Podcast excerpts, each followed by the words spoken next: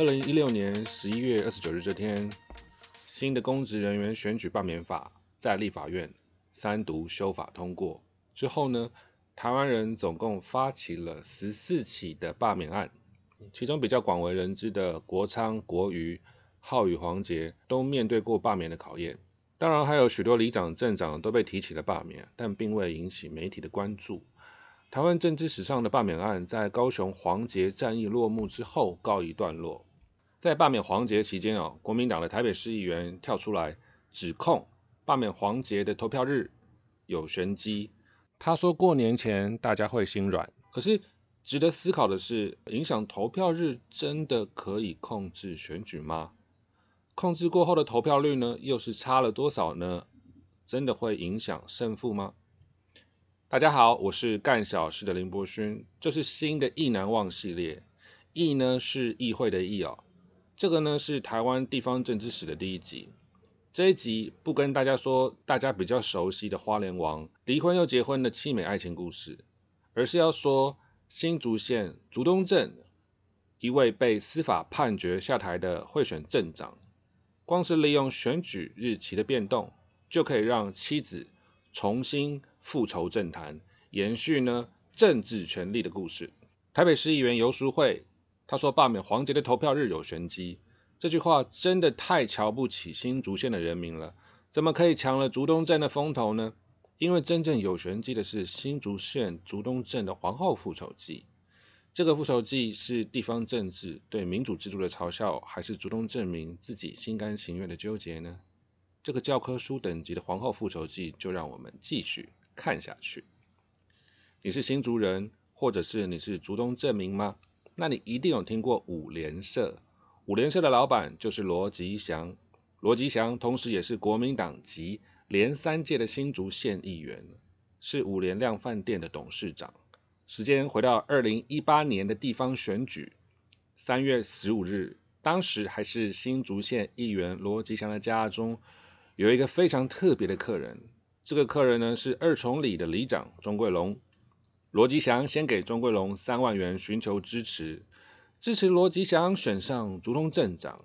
但钟贵龙说：“我本来就会支持啊，拒绝收下三万元现金，马上退回去哦。”罗吉祥看到这个老铁这么挺自己哦，就拿出十五袋红包，总共四十五万元给了钟贵龙，要钟贵龙去处理其他十五位里长。其中有十四位里长呢是本人收下钱，有一位是里长的同居人转交，总计十五个里就这样子被处理了。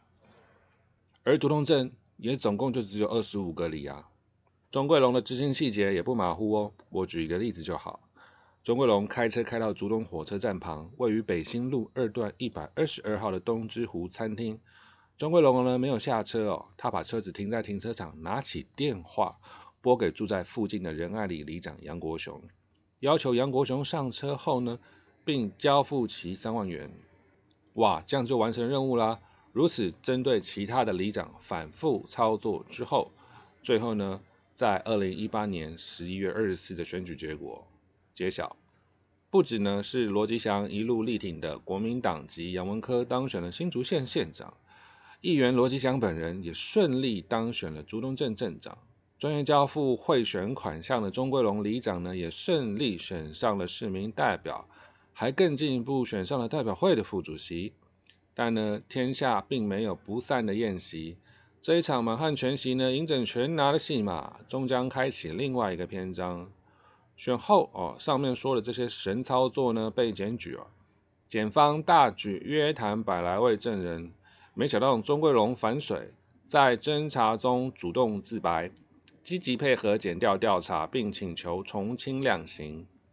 本案呢，在二零一九年十一月二十二日宣判，新竹地方法院一零八年选诉字第十号刑事判决，宣布竹东镇长罗吉祥一违反选罢交付贿赂罪，判处有期徒刑三年十个月，褫夺公权四年。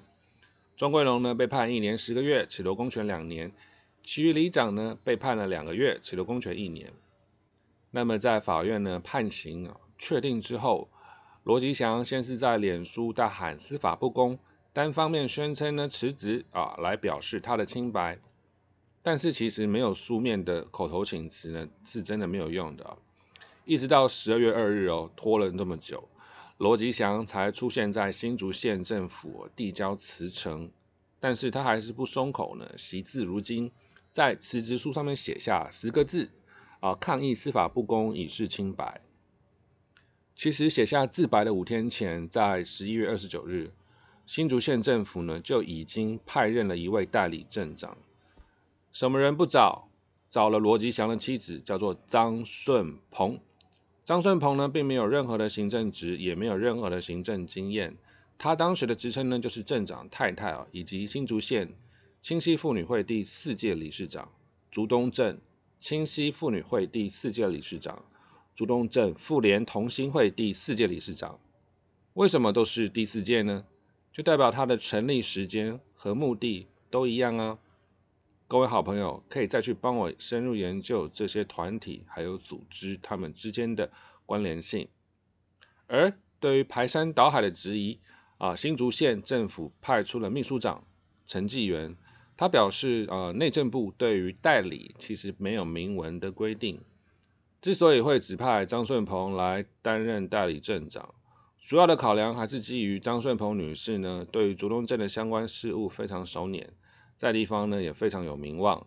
新竹县议员连玉婷也说，交接这天，张镇长有在典礼上宣誓，绝对不会收受贿赂。那请问她的老公在做什么呢？这是很明确的打脸。绿党也在新竹县政府门口抗议，丈夫买票，老婆代理，主动人你不生气吗？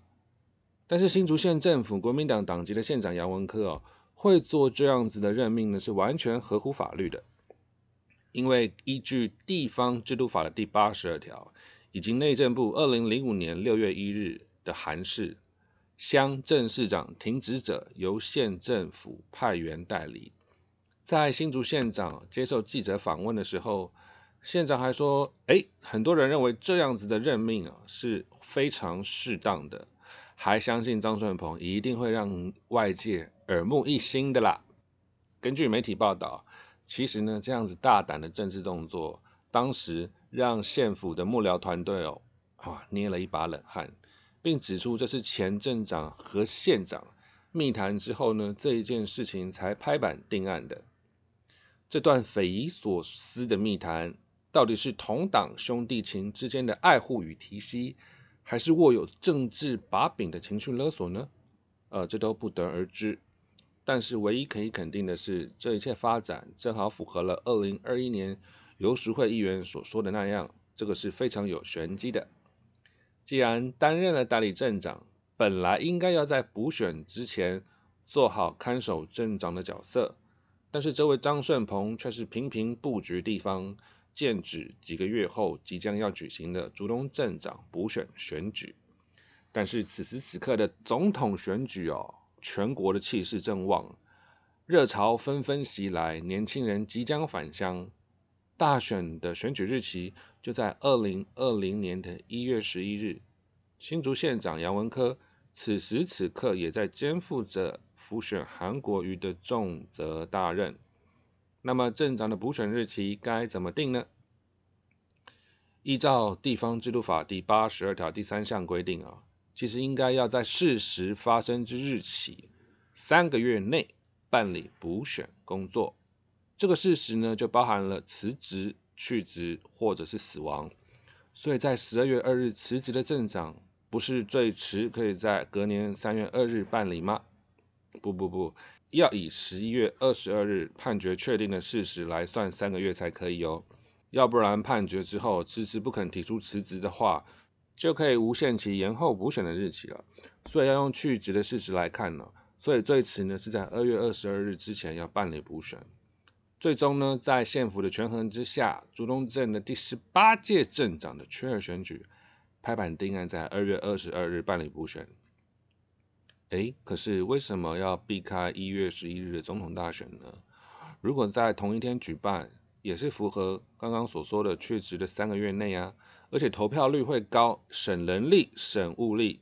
那为什么要定在二月二十二日呢？聪明的你哦，应该知道，长期地方政治哦被忽略，就是因为缺乏新政治的参与以及监督。所以，当大趋势哦会增加投票率，回来的投票年轻人呢，一但会变多了，肯定是会对钦定的候选人不利啊。所以，只要投票率压低哦，错开大选，可以操作的空间就会变大。各位朋友们，学会了吗？同时，新竹县长也面对各界为何不能大选补选同步办理的质疑，呃，县长就是以四个字“人力不足”作为回应。最后，新竹县竹东镇第十八届镇长缺补选，在二月二十二日晚间正式出炉。竹东镇选举人数是七万六千八百三十九人，投票率呢是百分之三十二点七四。一号候选人陈昌平得票是六千八百五十七票，二号候选人郭远章得票是六千三百一十一票，三号候选人林子成得票是两千八百八十二票，四号候选人张顺鹏得票是八千九百六十三票。张顺鹏顺利成为中华民国政治史上第一位竹东镇的女镇长。有趣的是，这四位候选人哦，全部都是国民党系统，三位有党籍呢，有一个没有。第二高票的陈昌平是竹东代表会的主席，他后来呢也是因为其他的案子被收押。而候选人中最低票的林子成呢，啊，当年也只有三十六岁。一月十一日这天，啊，总统大选竹东镇的投票率呢是百分之七十四哦。二月二十二日这天，镇长补选的投票率呢是百分之三十二，根本呢就是不到百分之七十四的一半。也就是说，少少的人就决定了我们镇长的位置，也决定了我们的行政资源、国家资源该如何分配。我们庶民可以做的，就是在二零二二年必须要回家投票。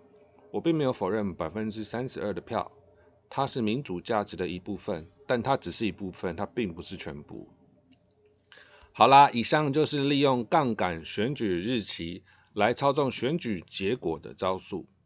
先安排自己人，再来呢是错开大选，压低投票率。同党的县长、镇长同一个鼻孔出气，先让贿选犯的妻子哦先站上 C 位，再攻下呢被司决，再攻下呢被司法判决夺走的家族权利。丈夫贿选，老婆代理，再来选上新任的镇长。教科书一般的竹东镇皇后复仇记。游淑慧，你是忘记了还是害怕想起来呢？我是干小事的林伯勋，这是台湾地方政治史的系列，意难忘。欢迎赞助我喝咖啡，分享并订阅我的频道。我们下次见。